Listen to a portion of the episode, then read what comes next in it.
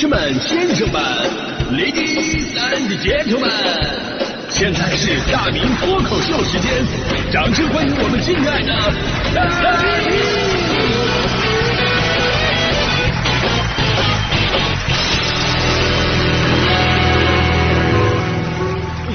好，欢迎各位来到今天的大明脱口秀，我是大明。呃，说到炫富呢，这很多朋友嗤之以鼻。但是您仔细想一想，其实炫耀自己优越的一面，真的是人的一种天性。我发现很多孩子天生就有这习惯。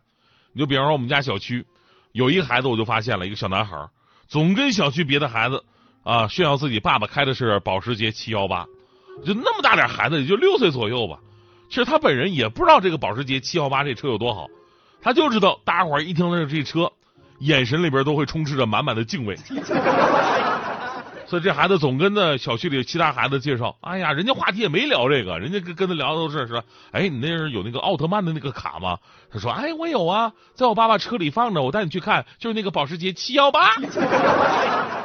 啊，左一个右一个来介绍，他爸后来都受不了了，找一车衣把那个车给盖住了。但这根本阻挡不了小男孩炫耀的热情。那天就当我面我因为我在外面遛遛弯呢，我就看他拉了一个小女孩。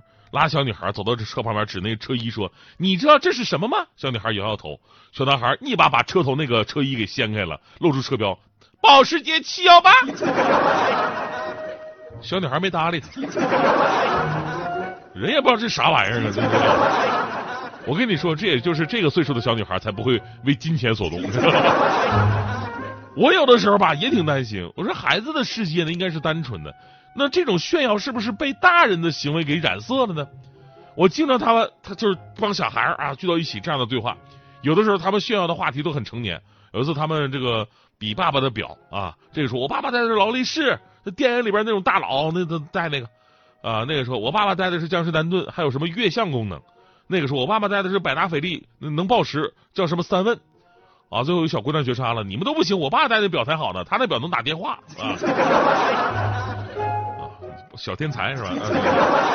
有的时候还比这个妈妈的金首饰啊，我妈妈金镯子，我妈有金项链，那个时候我妈有金手链，那小姑娘说了，我妈有金嗓子，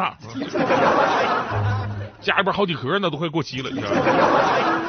女生的价值观如果永远停留在这个阶段，该多好啊！所以其实总结一下啊，不只是大人爱炫，这孩子一样。所以那归根到底，人本身就是爱炫的，只是炫的东西不一样。最近大家伙也发现了啊，这个炫富是集中爆发了，呃，都没有给我这个 基本积累的是资本积累的时间啊。总结一下啊，就这波炫富潮呢，短视是始于短视频平台一个叫王程程的女网红，从她开始的啊。这波呃各种的短视频段子，什么一天消费一万五啊，一个人住四百多平米的大房子啊，日常起居有保姆照顾啊，动不动什么送豪车、名包这些奢侈品呢？最开始吧，大家也就忍了啊，这种行为。但直到王成的团队疑似动用了一架警用直升机拍视频，贴出了一张与身穿警察制服父亲的合影，这一次终于是点燃了公众的怒火。哎呀，这一下变热搜头榜头条了吗？啊，一下把他吓坏了啊！各种解释啊，说什么房啊、车呀都是自己的，自己有企业，二十二岁以后啊没跟家里边要过一分钱。他不清楚评论区里边为什么你们这么酸呢？哎，这下可好了，彻底激怒了网民。就你拿金钱侮辱我们的收入是可以的，但你不能侮辱我的智商，对不对？网友们就发出了全方位的质疑。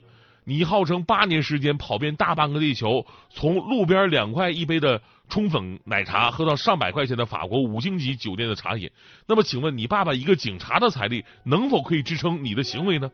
然后你说你白手起家，那么请问你回国那五百万的创业费算什么？如果五百万创业费都算是白手起家的话，那咱们听众老莫那烧麦店是不是可以算是维纳斯企业？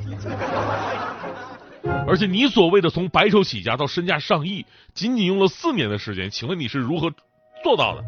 你的奶茶店的盈利能力已经是刷新了行业的奇迹了，都这么挣钱了，请问为啥去年还注销了？难道你跟那位传说中的大佬一样，完全不在乎钱？所以群众的眼睛都是雪亮的嘛。所以说，如果你的故事本身站不住脚的话，真的就不要拿到网上去说，跟网民们在一起玩逻辑了。同样不听劝的呢，还有炫富的中金媳妇儿。中金媳妇这事儿，周末也上热搜了，很多朋友都在关注。大致呢，就是有女性博主在小红书晒她跟她老公的合照，然后呢，并配上了由中金公司开具的月均收入为八万两千五百元的收入证明。月均啊，月均收入八万两千五百元呢，还附上了一句九三年老公的收入水平，所以算是婚后财产嘛。就很多啊，这网友就提醒他说，一般的金融证券公司都有工资保密协议或者条款，你这么做不就是把自己老公出卖了吗？结果呢？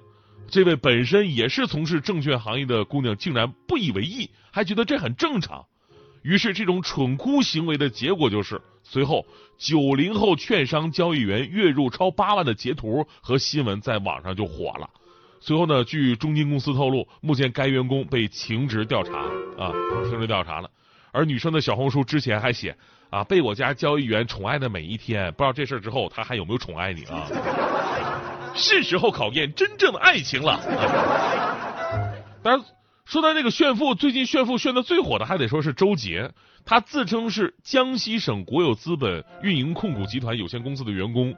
他说父母呢都是处级干部，家中有后台。这哥们的炫富朋友圈啊，堪称是炫富最失败的典范。就你看他的朋友圈，充分体现了一个人没知识、没文化，内心自卑，价值观扭曲，而且。笔法最多是小学肄业的那么一个水平，因为他太直白了，太直白了啊！内容风格都是什么？跟单位一把手吃饭啊，副省长递给他一根烟，自己不得不破戒啊。自己喝的茶是二十万一斤的二零二二年白毫银针，然而并没有喝出什么不同。自己被办公厅的处长开玩笑说：“你看看你，又带欧米茄，又带苹，又说拿苹果的，说自己跟领导吃个饭，解决了父亲晋升副局长的问题。”他吧就想把自己塑造成一个有文化、有背景，而且处处有关系的那么一个人设，结果因为文化水平真的实在太低了，不仅暴露了自己的无知跟自卑，而且呢，把跟他所有有关系的人都给指名道姓的给曝光了。比方说朋友圈里边发了一句“省政府的伙食”，啊后边点个赞，“省政府的伙食”也就是好呗，后边写着“午餐二十个菜”，而且大家伙都没有浪费，怕大家伙不相信，还发了一个定位。还说上班路上碰到了一个朋友，说他也是公职人员，白天开凯美瑞装，开白天开那个凯美瑞装穷，晚上就有换叉五了。你说说也就得了呗。通过朋友圈还把这位朋友的车辆照片跟头像都给发出来了。还有什么感谢公安系统的朋友免费给自己预留了手机尾号零零零一，还问车牌号有谁有资源可以告知，还说花钱的事儿别找他，能花钱解决的事儿都没意思啊。真的，如果大家伙觉得自己这一天不开心的话，我建议你们可以看看周杰的朋友圈，承包大家伙一天的笑点。只是到最后呢，你笑着笑着可能就哭了。就像网友所说的，周杰朋友圈晒出了平凡人的绝望，那是二舅也无法治愈的忧伤。为什么有的人一直在负重前行？那是因为周杰们骑在他们的脖子上岁月静好。因为周杰的朋友圈影响力太大，七月二十七号凌晨呢。呃，江西省国有资本运营控股集团有限公司就发布通报了，说这个周杰目前已经停职了，配合调查。而最新的通报就是，周杰的朋友圈都是夸大其词啊，夸大其词。那请问有多少是编的？有多少是真实的？又有多少关系网是我们看不见的呢？人民网发布评论文章，有一句话是这么说的：说不管最终调查结果如何，周杰的凡尔赛都制造了社会矛盾，让很多人产生不公平感和被剥夺感。周杰都必须为自己的言行负责，并且承担相应的责任。只有一查到底，才能依法维护社会公平正义。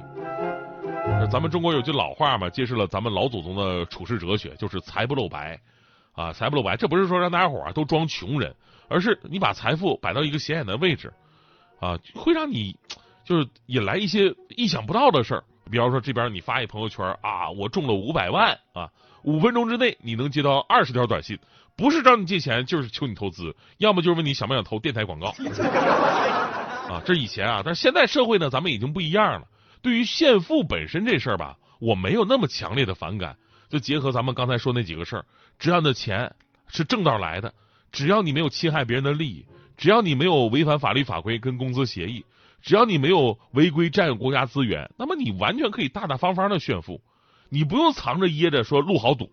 然后发了一张带法拉利方向盘的照片，不用说自己最近手变粗糙了，然后上面闪着两克拉的大钻戒，不用说周末干了家务活好累，然后发出自己什么三层别墅和游泳池的照片，也不用说今天一上车就调到了大明脱口秀，真好听啊！然后又露出了方向盘那个法拉利的方向盘。努力所得，我们衷心祝福；违法所得，必然要坚决打击。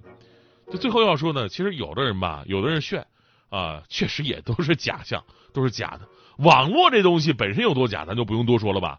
其实生活当中也是一样，很多人都特别的假啊。这还是强哥跟我说的，说他平时啊，呃，看有些人总抽一些特别贵的烟啊，又是中华，又是熊猫，又是什么大红酒、黄金叶什么的，都是假象啊。他们是不是真有钱？只有强哥才知道。我说强哥，你是怎么知道呢？